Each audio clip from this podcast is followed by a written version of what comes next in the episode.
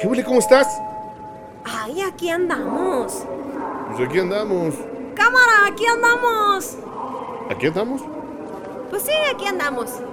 Pues aquí andamos. Chucho el roto. Aquí, Aquí andamos. Muy buenas tengan todos ustedes, tardes, días, noches o cualquiera que sea la hora en la que estás escuchando este bello podcast. Bienvenidos al episodio 16. Yo soy Iván Ordaz y los recibo con mucho gusto. Así como también vamos a recibir este episodio hablando de muchas cosas muy subjetivas. Vamos a tratar de definir eh, qué tan en común podemos estar con, con algunas formas del arte o qué tan mal para ver si yo soy el único loco o menso que no entiende. O si no estoy menso y nada más existe un factor común en el que nadie entiende nada. Pero bueno. Alvin, bienvenida a, tu- a este bello podcast, a tu podcast, tu silla, tu estudio, tu cabina, tu micrófono y todo lo que quieras. Gracias. Oigan, vamos a hablar hoy acerca de la subjetividad del arte. Y yo estoy de acuerdo contigo. Eh, no sé si todos somos burros porque queremos. Porque realmente eh, tendríamos como que dedicarnos nada más a las artes plásticas quizá o a cosas que tengan que ver meramente con el arte para ver si las podemos leer o entender y todo lo que tenga que ver con comprender este o, debería ser cultura general no no lo sé. Pero qué bueno que nos acompañan una vez más en este episodio estamos más cerquita de terminar la primera temporada.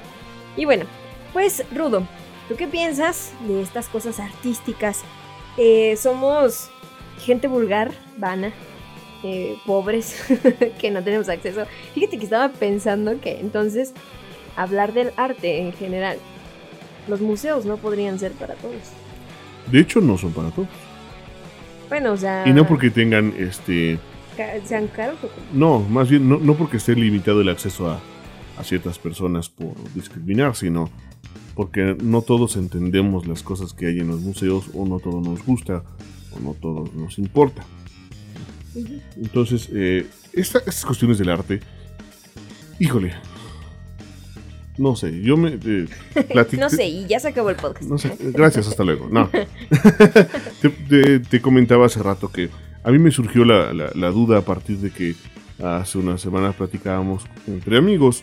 y Teníamos una, una conversación en la que de- tratábamos de definir qué cosa puede ser un objeto digno de apreciación artística y qué cosa no, porque no todos entendemos las cosas de la misma manera.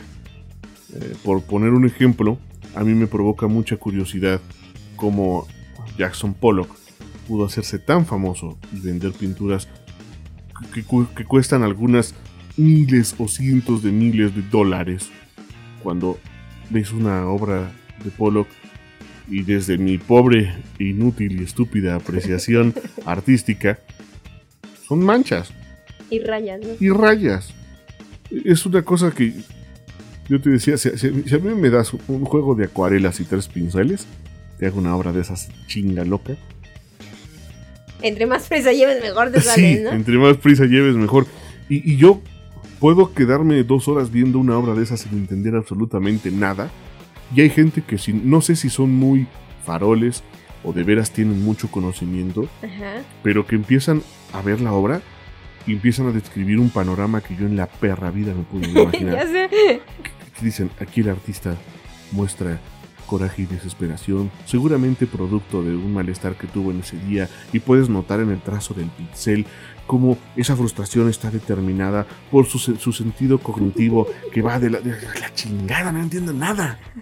Yo no... ¿De dónde? ¿De izquierda a derecha? Sí. ¿O de arriba para abajo? ¿Y por qué trazó exactamente eh, eh, esa curva? ¿Y, por qué puso la, la mancha eh, azul y no verde? Y te empieza a, a describir un panorama que yo te juro que ni en el peor de mis sueños o en el peor alucine me pu- pude haber imaginado. Y entonces esas cosas a mí me, me empiezan a, a- a cuestionar qué cosa es el arte. ¿Por qué llamamos arte a algo? ¿Por qué no puede ser arte otra cosa, no? ¿Por qué este, este desgraciado pudo hacerse famoso pintando esas cochinadas? ¿Y por qué no puedo hacerlo yo o no pudo hacerlo alguien más? ¿O será acaso porque él innovó? porque él fue el primero que se le ocurrió, voy a poner un lienzo, le aviento tinta a lo pendejo y vemos a ver qué sale. ¿Alguna vez viste la de... En español se llama Amigos Inseparables? Sí, claro, buenísimo. Eh, o sea, le hizo lo mismo, ¿no? La pregunta de este, del tipo que es negro y le dijo, dije, ¿en qué momento es ese arte? Yo lo puedo hacer también. Sí, claro, y, entonces, y lo hizo. Sí, y lo vendieron. Ve- vean esa película porque es el, ejemplo claro, ¿no? Esta escena donde eh, el negrito, bueno, hay un, hay un cuadropléjico, cuadrapléjico, ajá. millonario, que eh, contrata al negrito para que sea su chofer, lo lleva a todos lados, lo lleva a algún museo, a, un- a una exhibición de obras de artes, perdón, de pinturas, Ujú. Y el negrito ve Tenía que ver una, creo que iba a comprarla. Ajá, el negrito ve cómo este tipo compra una, una obra de arte así en, en una cantidad exorbitante y no la entiende y, y justo le pregunta eso, ¿no? Como, ¿por qué esto yo lo puedo pintar, ¿no? Y te hago 10. Y entonces eh, eh, en su Sí, rato libre el negrito compra pintura, sus pinceles y hace unos trazos aleatorios así. Aparte de que se está divirtiendo así como de. ¡ah, toma! Sí, sí, sí, es, es- es bien rico ver cómo está haciendo sus trazos como, como de niño chiquito en el kinder. Sí. Y se la da al cuadrapléjico y le dice que es arte y entonces el cuadrapléjico la lleva con, con una Mm. persona que según quería comprar una obra de Valúa, arte, un ajá, valúa, y le dice, mira esta obra de un artista nuevo que no sé qué, que va a estar en tendencia y la chingada. Y entonces eh, el otro tipo lo ve y nada más por seguir el farolismo, ¿cuánto cuesta? 50 mil euros, ¿no? una cosa así le Sí, dice. sí. La compro. Ajá, a, eso, a cosas vamos, ¿no? Ya casi al término les voy a dar, porque la encontré, la fórmula este, precisa para ser buenos catadores de arte este, y poder analizarla, amigos. Así que no se desesperen, siempre hay una solución para toda ignorancia feliz. Entonces, sigamos platicando acerca de, esta parte subjetiva que como ya lo decíamos, o sea, cualquiera, incluso el día de ayer, bueno, el, día de ayer en esta semana, porque no sé cuándo nos vayan a escuchar, hoy es 11 de noviembre, entonces, este, el día de ayer incluso mi sobrino decía, oye, este, estábamos viendo arte y, y no sé si lo verían a este cuate, pero dijo, unas rayas costan este cuestan millones de dólares. Eso lo puedo hacer yo. O sea, un niño de 10 Sí, claro. años lo dedujo, ¿no? Y dices, ¿en, qué momento o quién? No sé si a lo mejor será la clase alta, porque puede ser por clases. Podría ser. Que dice, eso es arte, esto no es arte. Podría ser que la aristocracia, eh, que, que ha sucedido en otras cosas, la, la aristocracia pone los estándares de qué cosa es bueno y qué no, y tal vez en este caso también en esas eh, eh, altas esferas hayan determinado qué cosa podría ser buena y, y no para el arte, ¿no? Pero a mí me parece muy, muy irreal el, el cómo se han valuado las cosas o cómo eh, hay obras de Monet que valen muchísimo dinero, muchísimo dinero, ¿no? pero lo puedo entender.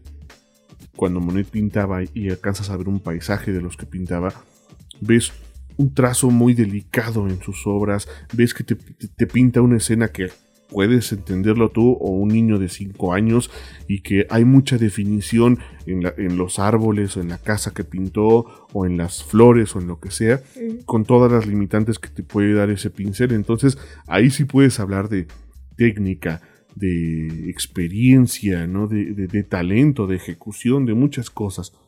Pero cuando ves un cabrón que agarra un pincel, avienta dos rayas y lo vende en un millón de dólares, Hasta el señor del canal 11 pintaba mejor, oye. Bob Ross. Ándale. Fíjate que ahorita viendo las pinturas que dices de, de Monet, o sea, creo que obviamente eh, ha tenido una evolución el arte, ¿no? O quizá no puede ser evolución, pero como lo dices, o sea, tiene este detalle de poner luces, sombras, eh, eh, las líneas, Exacto. Tiene como pinturas más mm, representativas a... Me encontré un jardín que estaba maravilloso, lleno de este, lavandas, y, y lo pintó. O sea, y es, es algo que obviamente requiere tiempo y que pues también dices si puede ser un- o no una obra de arte. Y estamos hablando ahorita nada más de pintura, ¿no? Sí, Eh, pero es- hay muchas formas de expresión de arte. Sí, claro, ¿no?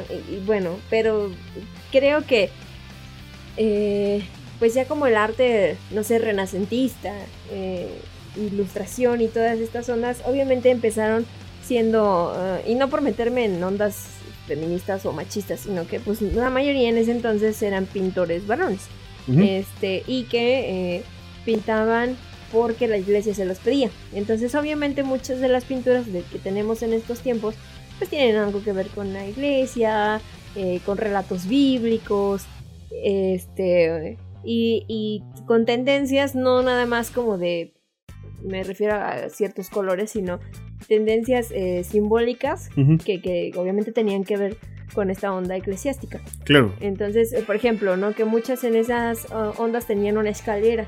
Entonces ha- habría que, saber- que, que ver qué significaba la escalera en muchas de las pinturas de esa época, ¿no? Y según esto, lo que pude eh, estudiar es que la escalera te separa del mundo terrenal porque vas a subir este con Dios, ¿no? Y ya en un, en una en una acepción más moderna, más bien en, en un tiempo más moderno la acepción no cambia, pero la representación sí, porque no recuerdo el nombre de este artista, la verdad, pero quiso hacer lo mismo eh, representando una escalera que obviamente pues, te separa de tu, de tu división terrenal para subir al cielo, pero lo hizo con pirotecnia.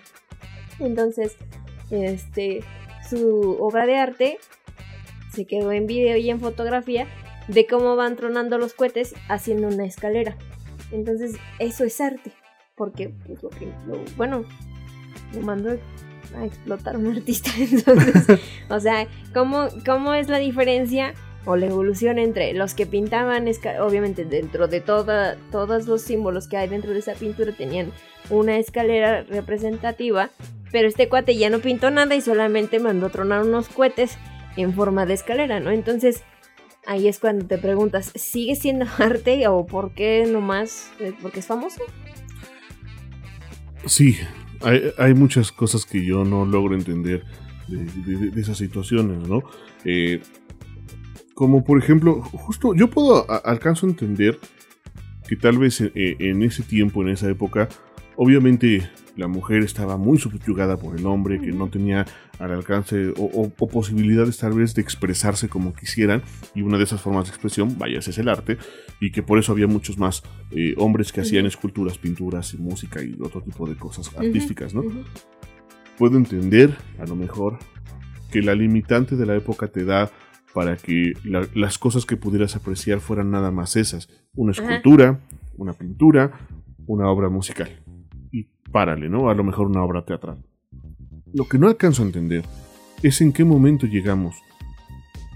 O se, o, o se transforma e- ¿Qué quiero esta, esta apreciación de ver la Mona Lisa de Da Vinci, apreciar el trazo que hizo ahí, y luego ver una lata de Campbell's pintada por Andy Warhol y pensar que, que puede compararse en algo, porque no puede, desde mi perspectiva. Y no porque Warhol fuera malo, tiene. Es un referente para muchas cosas en, las artes plásticas. Pero estaba loco el cabrón. Y, no puedes. Bueno, yo no, no puedo comprender cómo, cómo llegamos a ese, a ese tipo de apreciaciones, ¿no? O de ver las pinturas de Pollock. O incluso eh, El Grito, el Ajá. famoso cuadro de Grito, de Edvard Munch es un cuadro que tiene ciertas representaciones que el mismo artista explicó de por qué está el, el mono ahí gritando y que alcanzas a ver la, la técnica en la pintura, que alcanzas a ver ciertas cosas. Puede no gustarte la figura de, de cómo está pintado, ¿no? Como tal, el grito, pero bueno, hay un cierto nivel de apreciación. Pero ya ver ese tipo de, de- de obras más modernas, como. Híjole, hay un artista que no me acuerdo cómo se llama, ese sí me- se me, se me fue el avión, pero que también pinta algo parecido a lo, a lo que hacía Pollock, eh, con, con este tipo de, de manchas, pero su técnica está puesta en aventar las manchas hacia el, hacia el lienzo a través de los ojos. ¿Cómo? ¿Te pintas los ojos No, y no, no, no, te sacudes o cómo? No, no, no, no, no. De, de- de- de- de- de alguna manera, este. Perdón, eso es, es que- muy es que- ignorante quizá. No, es que de veras que a mí me parece no, no, no solo, más bien no artístico, me parece extraordinario el cómo alcanza a expulsar tinta por, por ¿Ah, una sí? cuenca de te lo juro. Busca lo- los, los videos de este tipo porque ingiere la pintura y luego la expulsa por, por la comisura del ojo No y entonces manches, ¿sí? avienta las, las manchas de, de pintura así y eso es y eso para mucha gente es una forma de expresión artística majestuosa. Yo digo, no manches, es, es majestuoso el, el cómo puedes manipular tu cuerpo para aventar algo por el ojo, que no sé médicamente qué tan sano No puede hacer, pero de eso que sea artístico, yo difiero muchísimo. Hay un mundo de... Pues entonces el señor que se pone en los semáforos a escupir gasolina para prenderle su palito ahí, entonces también es artístico porque está exponiendo la salud de su cuerpo. o sea, Sí, no manches, no, no, no sé. Wow, estoy en shock, estoy impresionada de, de lo que podría ser o no arte en esta, en esta cuestión, ¿no? Sí, O sea, y eso porque hablamos de pintura, pero hay otras formas de expresión artística que dejo también de entender, ¿no? Por ejemplo, en, en la cuestión de las artes plásticas, eh, el cómo puede de- determinar alguien que una rama de árbol expuesta ahí a lo güey en una maceta y colgarle un lazo es un arte. cuando hablamos así como de esculturas. ¿no? Bueno, arte ah, plástica, ¿no? Ah, Porque sí, al- sí, sí, alguien sí. lo hizo. Puso un árbol en una maceta le colgó un listón y ya. Pues es que sí, ahí sí va con toda la parte subjetiva, o sea, no sé qué, si se quiso suicidar y no lo logró, intentos fallidos y dijo esta es la representación de un suicidio fallido o, o qué está pasando por su cabeza, porque mm, mu- mucha gente decía este que, que sí estaban locos, ¿no? O, o decían que los grandes artistas, no sé, me, me regreso a la parte de la, de la época de los renacentistas, o sea, que estaban muy locos y que por eso también eran ateos, ¿no? Que porque este, llegó un punto en, el- donde no existía la divinidad y entonces aparte de que eras un vil pecador, Rain, todas tus pinturas pues seguramente interpretaban algo del diablo porque este, estabas fallo, ¿no? Entonces, pues quién sabe, o sea, de, de- aparte de todas las cosas que traen de fondo, sí, sí tienes que saber pues qué estaba pasando alrededor del artista, ¿no? Claro. No quiere decir que la pintura te vaya a decir, por ejemplo, volvemos con Pollock. No quiere decir que, o, o para mí, no voy a descifrar si ese día le dolió el estómago. Y por eso pintó de azul, porque le dolió el estómago. O sea, sí tienes que ver a lo mejor que, que su contexto que estaba pasando en la sociedad de- en ese año, eh, quién era él, cómo era parte de, o sea, su biografía, pues, para entender cierta parte de por qué pintaban así que algunos artistas, no nada más él, ¿no? Entonces, Sí. o sea, a lo mejor... Sí, sí hay, que, hay que entender eso que dice, la perspectiva de la- del artista y de, y de por qué. Pero yo me, me es muy difícil entender por qué puedes llamar arte a algo y por qué a otra cosa no.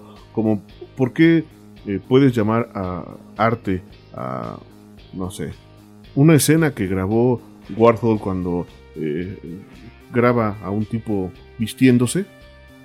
Y esa es toda la escena. Y ya. Y entonces hay gente que dice, no, es que como es una obra de Andy Warhol, es una obra de arte. Porque lo hizo. ¿Y qué es? Es un tipo vistiéndose. Y ya.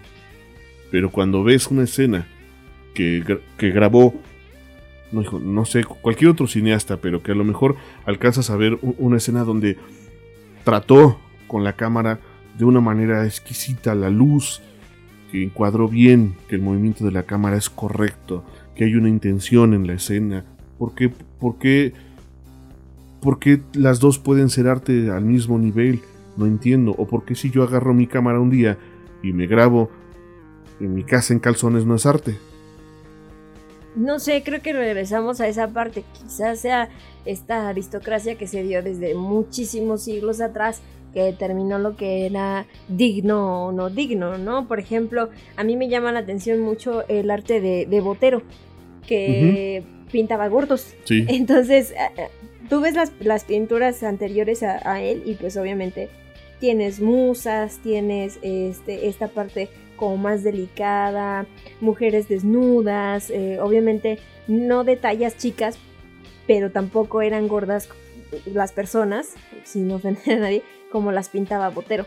Eh, tenías mujeres a lo mejor vestidas con corsets, con vestidos, eh, colores pastel, colores muy vivos, pero Botero era eh, todo gordo, o sea, pintaba caballos gordos, perros gordos, personas gordas y, y creo que es una es una de las personas que eh, la verdad es que no no sé mucho de este señor, solo sé que eh, era colombiano, este obviamente pues hizo muy famoso por este tipo de pinturas, pero quizá, ya con más detalle me, me pondré a leer su biografía, pero quizá era un, una- un momento de revelación de, de, o de rebelión más bien, de por qué estábamos pintando a gente muy, muy fina, con rasgos muy finos, muy delgados, cuando también había esta otra parte de la sociedad, Claro. ¿no? Y entonces tiene todas estas pinturas que, que son muy llamativas, claro que sí, y es arte.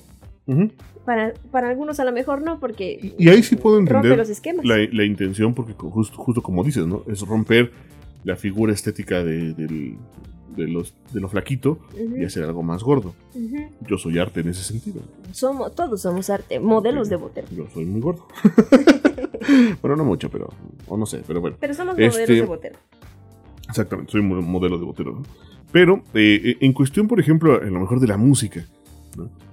Hay mucha gente que, que determina la, la- la obra de Mozart, de Vivaldi, de todos estos este, compositores eh, como obras de arte majestuosas, pero que escuchan una canción de metálica y no la consideran arte porque los ritmos, los ritmos agresivos, transgresores y la melodía ya no es arte. ¿Por qué no puede ser arte? Y dicen, yo no sé, la verdad a mí no me gusta el heavy metal o, eh, algo muy pesado de metal, pero según esto, o algunos comentarios que he escuchado, eh, debería, o sea, de la gente que apela a que debería ser arte por el tipo de armonías y, y beats y decibeles y no sé qué tanto dicen que son de los más difíciles de comprender eh, para el oído humano y que por eso según debería ser tomada como arte. No sé si esto sea cierto, no sé si tú también lo hayas escuchado, o sea Sí, que, sí he escuchado algo así. que porque tiene eh, ajustes o cosas como más complejas, Y, es que justamente, eh, o sea, vaya, entre más complejo más arte. pues no sé, más bien, yo, yo, yo más bien lo definiría como que más excéntrico. Es como, por ejemplo, escuchar a Yoko Ono pegar de gritos. A mí no me parece que, que eso sea artístico. A mí no me parece que, que ella pueda ser considerada una artista. Sin embargo, hay mucha gente que sí lo toma así. Incluso ella misma se considera una artista eh, este, Relevante. relevante, ¿no? Cuando yo escucho algo de lo que hace Yoko Ono y son gritos horribles además. No es que grite siquiera afinada o, en, o como dijeras tú, que alcance un grito que tenga una nota eh, extremadamente alta que nadie lo pueda alcanzar, como puede ser un, o- este, un do de pecho o, una nota de esas este, así exuberantes, ¿no? No es cierto, Yoko Ono pega de gritos horrible, parece que, el- que, alguien le está matando, o, suena muy parecido como si atropellaran un perro, este... Y eso a mí no me parece arte, pero hay gente que paga miles de dólares por entrar a un disque concierto de esta mujer. Entonces, eh, eso para mí lo vuelve terrorífico. Aparte de que muchos dicen que se colgó de la fama de su marido. Bueno, de- del que era su marido. Entonces, Sí, claro. eh, como que de ahí agarró. Fíjate, eh, quiero regresarme un poquito a, a más de lo del arte plástico y, y en pintura. Hay una señora súper extravagante que se llama Yayoi Kusama. Este. Que si ustedes la buscan en internet, te la voy a enseñar aquí que te tengo cerquita. Es una señora que, si ves, tiene colores así sumamente sí, sí. brillosos. Y trabaja mu- mucho con el punto, con los círculos. Entonces es como ya de esas personas que empiezan a tener cierto eh, reconocimiento dentro del mundo artístico y hablando sí, de- de- del arte de plástico, del arte en escultura, del arte en pintura.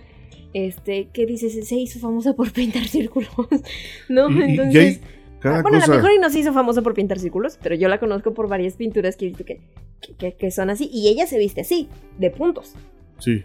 Y, y- y yo me he dado cuenta que los artistas se vuelven extravagantes y eh, Súper loco. súper locos. Sí.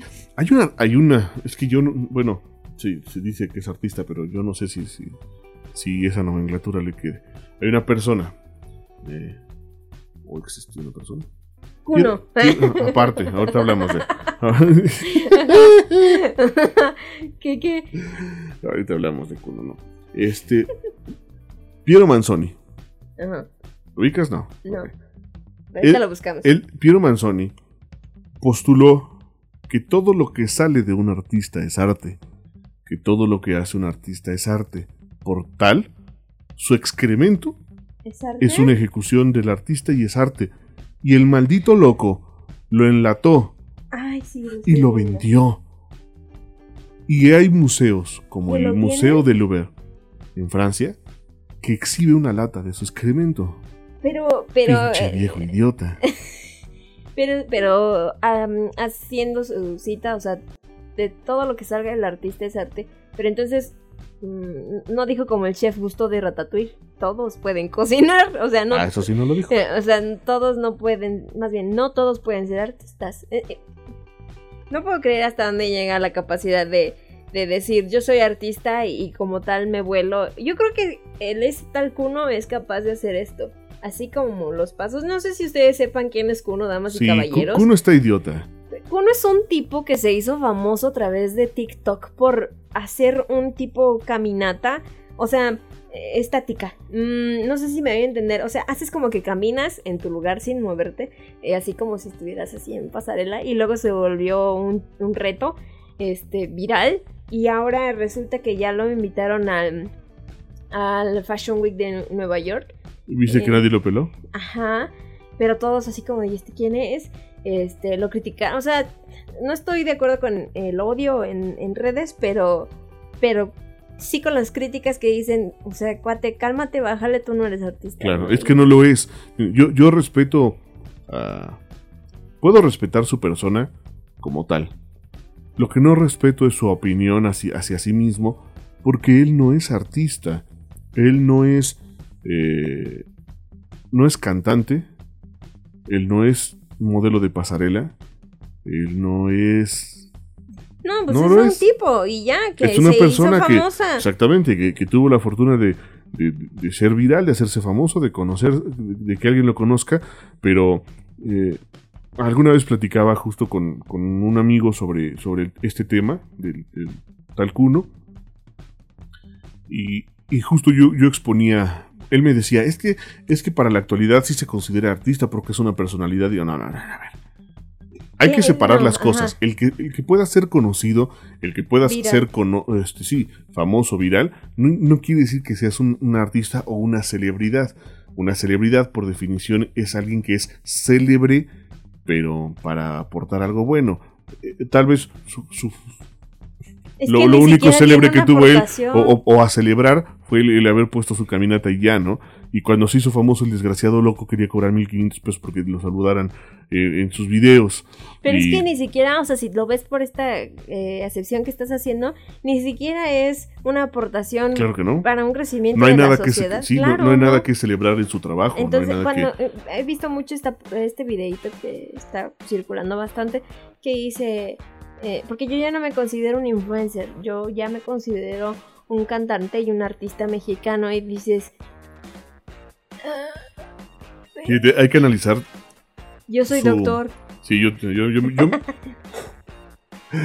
Ah, yo- yo- no sé, hay que analizar el proceso que tuvo este tipo. Se le ocurrió tal vez un, algo que fue una- novedoso. novedoso, exactamente, una buena idea para hacer algo en internet novedoso. Su caminata, vale. Le funciona, se hace, se hace, se hace viral, se hace famosón, ya. Y después de ahí se le vuela la, ca- la calabaza. Ya se le metió quién sabe qué cosa. eh, Empezar a cobrar su- los saludos en, Sí. en 1500 pesos.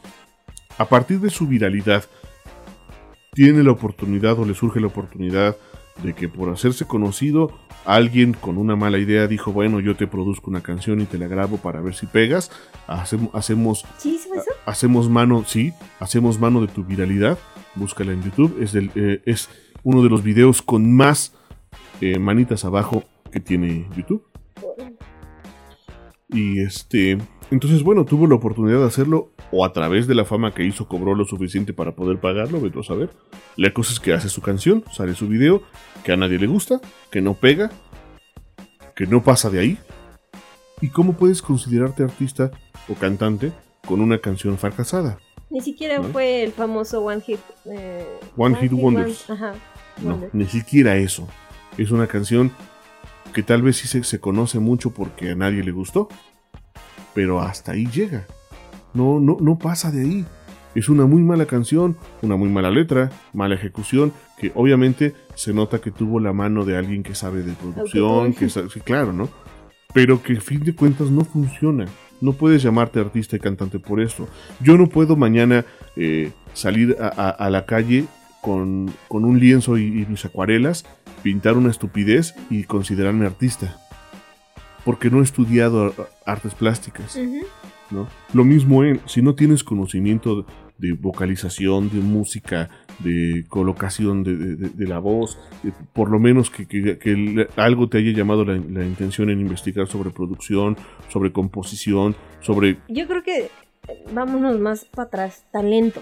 Porque hay mucha gente que puede eh, no tener conocimientos musicales, pero pues es nato o innato.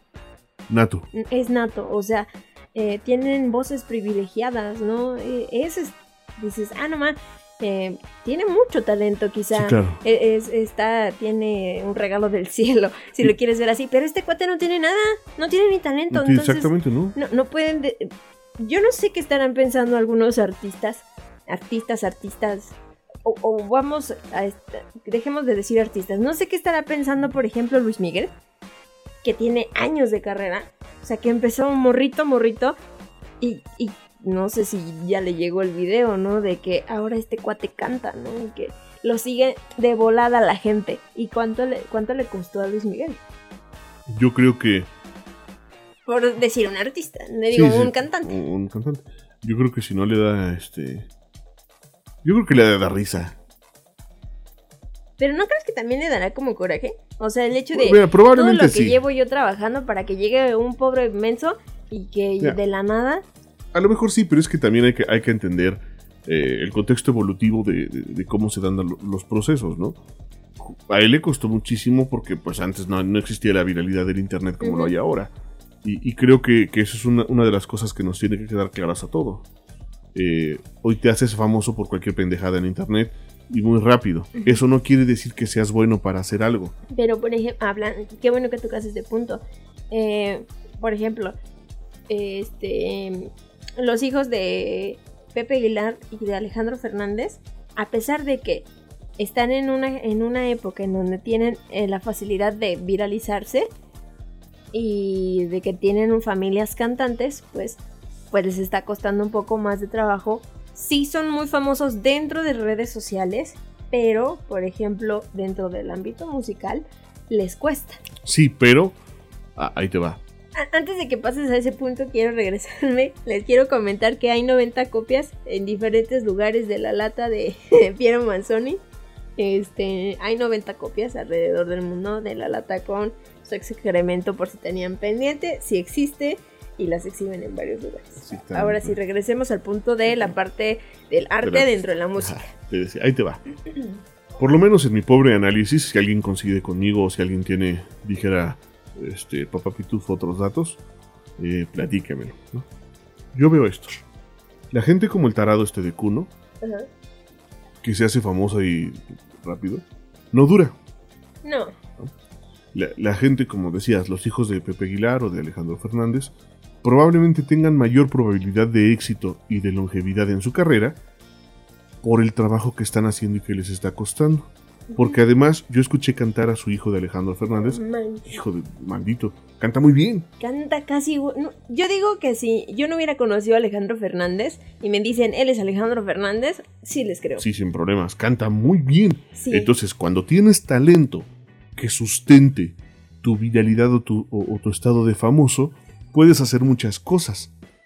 Pero cuando te vuelves famoso de la nada, sin tener Pues, ¿qué nada que aportar a el gremio, ahí tu viralidad se, se quedó, ¿no? Entonces, eh, bueno, no, no le veo mucho futuro y no veo por qué tendría que causarle eh, coraje a alguien de, de ese, de estilo. trabajando. Claro, como, como lo puede ser en tu ejemplo Luis Miguel, ¿no?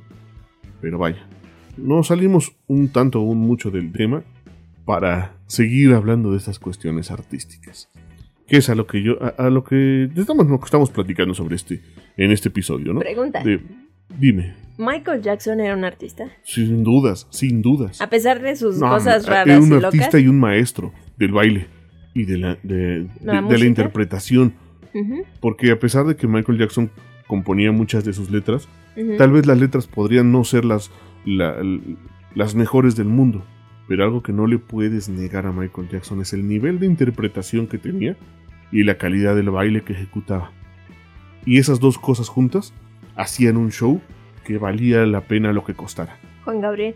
También. Yo digo que sí. Sí, claro, sin duda. Juan Gabriel, por algo es un referente en la, en la música mexicana, Juan Gabriel, como lo puede ser tal- también Luis Miguel. Y puede no gustarte la música de ellos, pero son magistrales en su expresión, en su ejecución. Artística. Entonces Claro. son artistas. Sí, yo los consideraría artistas sin problemas, ¿no? Sí. y como ellos muchos otros.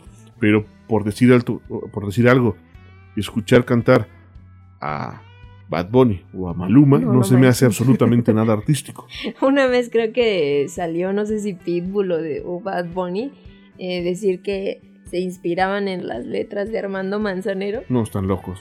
Y también Ma- escritores de Paulo Manzanero Coelho. revive para volverse a morir. No, Sí, Manza- Manzanero a lo mejor no, no era un gran eh, espectáculo. Quizá yo no, no- nunca he visto uno ni en video. Pero era muy componía buen- maya- sí, maravillosamente. Sí, claro, o sea, era muy buen compositor. Y sabes que incluso, a lo mejor puede no gustarles, pero también uno de los grandes compositores que pueden ser artistas, nada más en la onda de la composición, es Lupe Esparza. Porque a pesar de que no te guste Bronco, Lupe Esparza se ha llevado premios por eh, composición. Hay mucha gente dentro de el grupero y la banda que compone para otros Ah, sí. artistas y, y no ustedes ni saben ni, ni yo, pues, o sea, pero, pero que llevan premios por instituciones americanas del- las de la composición, no me acuerdo cómo se llama esta institución, pero que le ha otorgado premios a, a este a Lupe Esparza y hay un cuate que se llama Eden Muñoz que él canta en calibre 50 que les dieron reconocimientos eh, por parte de una academia de compositores en Estados Unidos. O sea, y, y que puedes escuchar sus letras en, en artistas de balada y que allí dices, como por ejemplo la de Cristian Castro. ¿Cuál? El tiempo que duró nuestro amor. Ok, sí. Ese es de Lupe Esparza. ¿Ah, sí? No sabía. Sí. Tú me hiciste feliz. Esa, esa canción la compuso Lupe Esparza. Y dices, no, ¿cómo crees? Hizo muy famoso a Cristian Castro. ¿No? Fíjate. O sea, también hay cosas que, que por eso llevamos esta, este tema de la subjetividad de un artista. Porque, Sí. porque ¿cómo, cómo, ¿cómo ves? ¿Con qué ojos ves a Lupe Esparza? ¿Con qué ojos ves a Bronco? ¿No? Y dices, ¿cómo él cómo le compuso la canción a Cristian Castro? Sí. o sea, Fíjate nomás que suave.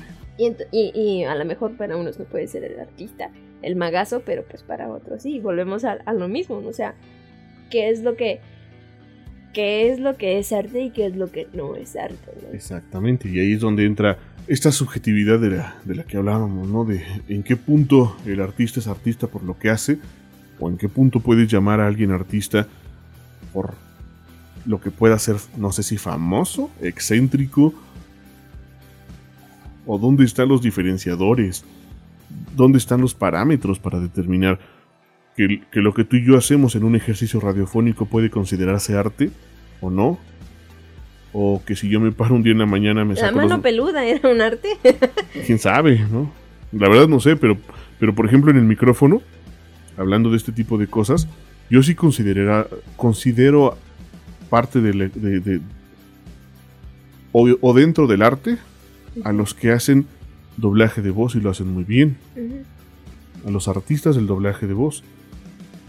Porque la gente que hace doblaje de voz como profesión, como oficio profesional, tiene mucho, sí, claro, y tiene mucho estudio atrás en aprender a actuar, en aprender son a, actores. exactamente, en aprender a colocar la voz, a transformarla y modificarla a, a que se adapte a un personaje y no solo el que tengas una, una voz bien colocada y aterciopelada y que sea siempre la misma, sino que tu voz suene diferente para este y para el otro y para el otro. Ujú. Entonces yo creo que eso sí es una forma de expresión artística porque están trabajando con su talento, con su expresión, con lo que pueden hacer para crear una obra más grande. Creo que eso sí es arte. Y, y Walt Disney. Yo creo que Walt Disney era un Gran entre- Un- emprendedor. Sí. Creo que era una. Un, un muy buen. mm, no fue el pedo. Eh, ok, eh, omitamos a Walt Disney. Y quedémonos con Espera. los doblajes. Walt Disney. Yo creo que Walt Disney era muy, muy buen negociador, era un buen emprendedor, era un tipo de negocio. Como artista, no creo, porque para empezar, eh, Mickey Mouse ni siquiera lo dibujó él. Sí. Mickey Mouse es de Walt. Es lo único que él pintó. Y después fueron, o sea, entre varios crearon toda esta onda de Disney. Eh, antes era así como. ¿Nunca has visto la película? Hay dos. Eh, una está en YouTube, te la voy a pasar. Pues mira, yo vi un... Bueno, también sería cosa de investigarlo, ¿no? O, o si estoy equivocado, alguien póngame un periodicazo en el hocico. Pero yo este, leí un artículo donde ex- pues, expusieron ahí que este, Mickey Mouse es de otro artista y que se lo robó. Y lo que Walt Disney hizo fue dibujar otro person otros personajes que pues, no pegaron tan chido, pero lo que sí tuvo a bien hacer Walt Disney fue pagarle los derechos de- A la de- persona. a la persona por el dibujo de Mickey Mouse y a partir de ahí hacerse famoso. Bueno, sí tienes razón en parte, así como tal.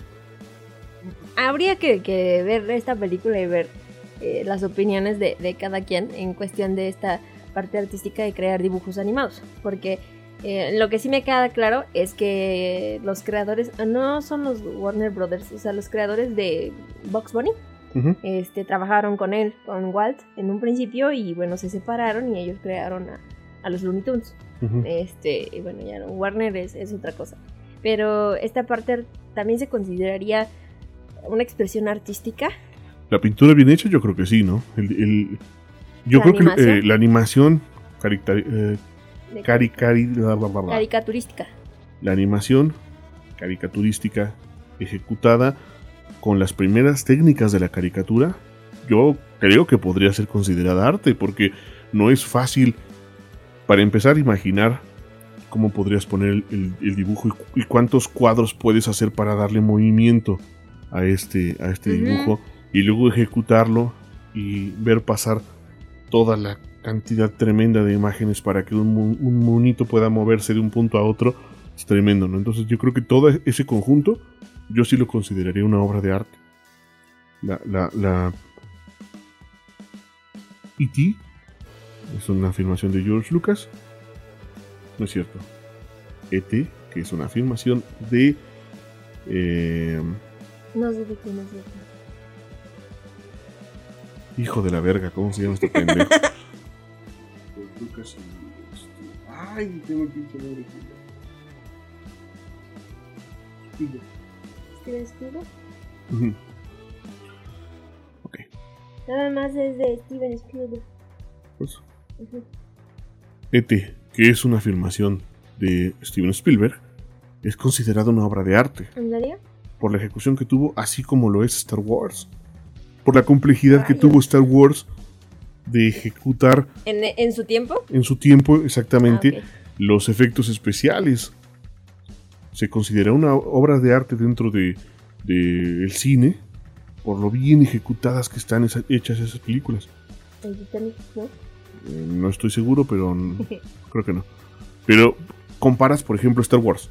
Las primeras películas de Star Wars contra lo último que hay de Star Wars. Obviamente es un mundo de diferencia porque ya tienes a la mano toda la animación digital y todo este show, pero antes lo hacían con maquetas, con este algunas cosas hechas En en, stop stop motion, motion. exactamente, cosas así que dices, no manches, para la época hicieron una majestuosidad de película. Sí.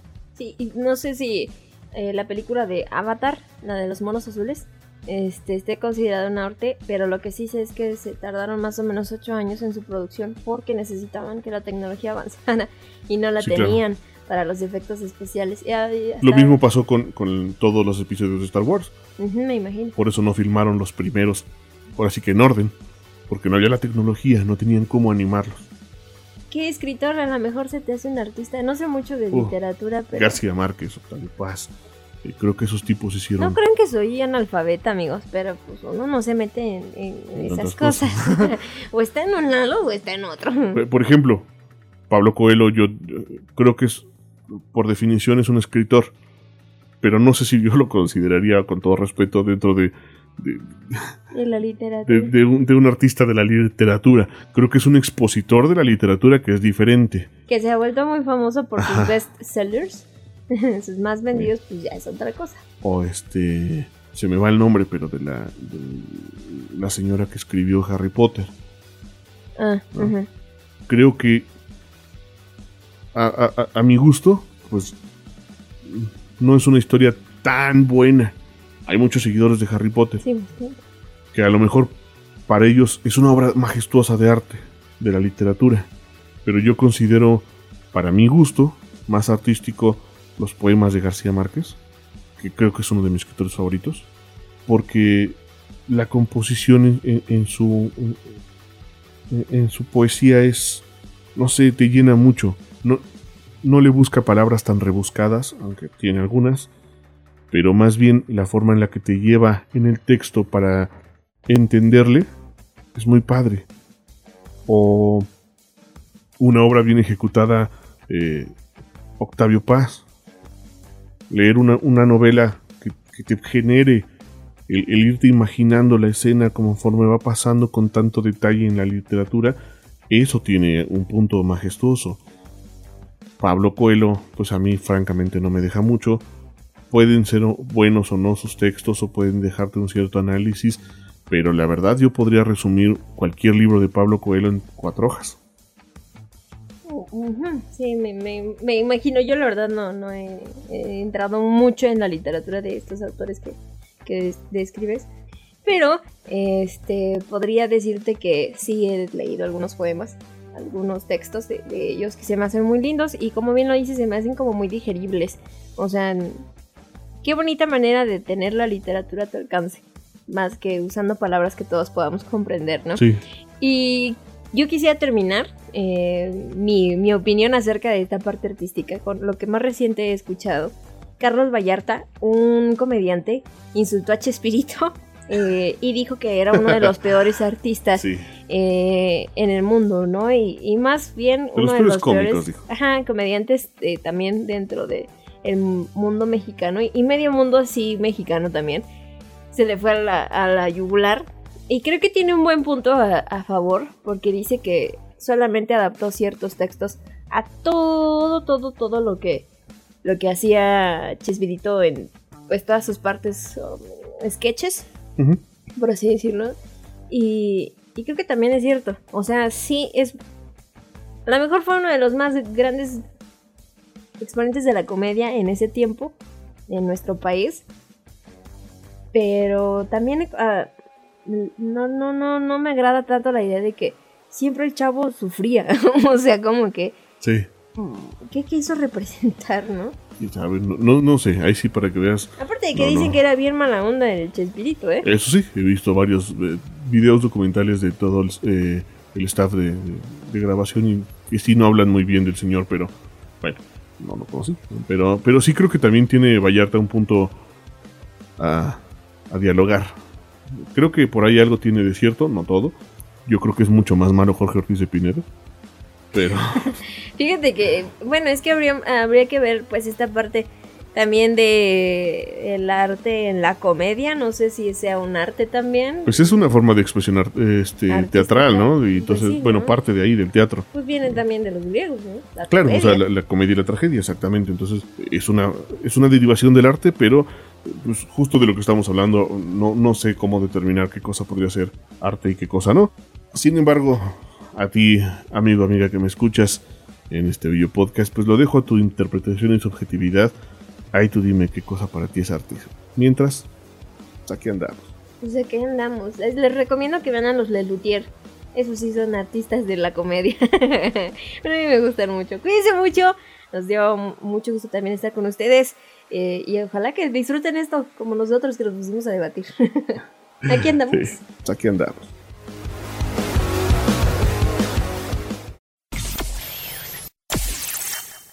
Aquí, andamos cámara, mi gente, ya se la saben, ¿eh?